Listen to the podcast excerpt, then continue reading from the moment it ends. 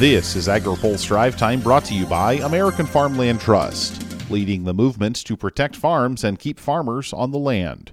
Learn more at farmland.org. Good Monday afternoon. I'm Spencer Chase. Major legislation to address the practices of ocean carriers looks to be headed to the president's desk. The House took up the Senate passed version of the Ocean Shipping Reform Act this afternoon using a process that allows for speedy consideration of bills with broad support.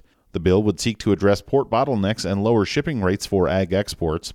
The Senate passed version was broadly viewed as less prescriptive than its House counterpart, but the measure was also seen as the one more likely to achieve final passage. California Democrat John Garamendi headed up the bill for House Democrats.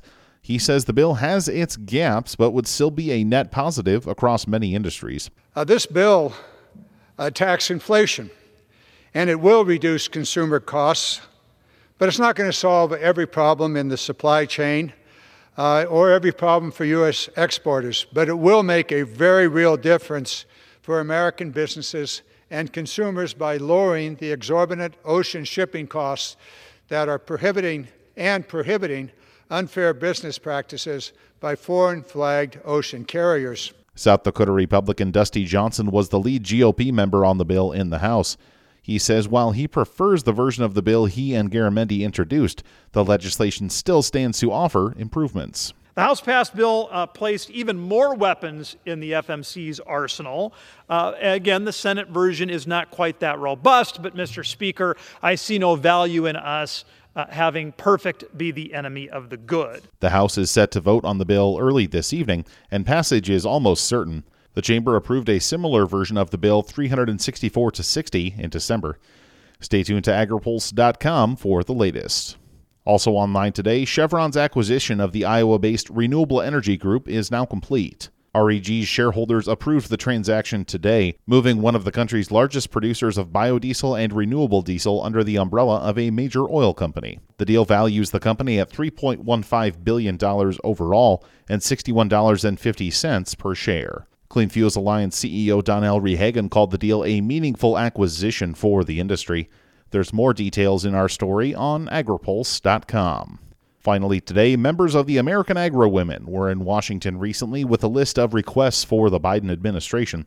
AgriPulse's Haley Bickelhaupt has more. An industry leader for Women in Agriculture says she's advising the Biden administration to help farmers by unleashing American energy capabilities. Heather Hampton Knodel is the president of American Agri-Women. She says producers are feeling the impact of energy costs through fuel, fertilizer, cost of labor, and inflation.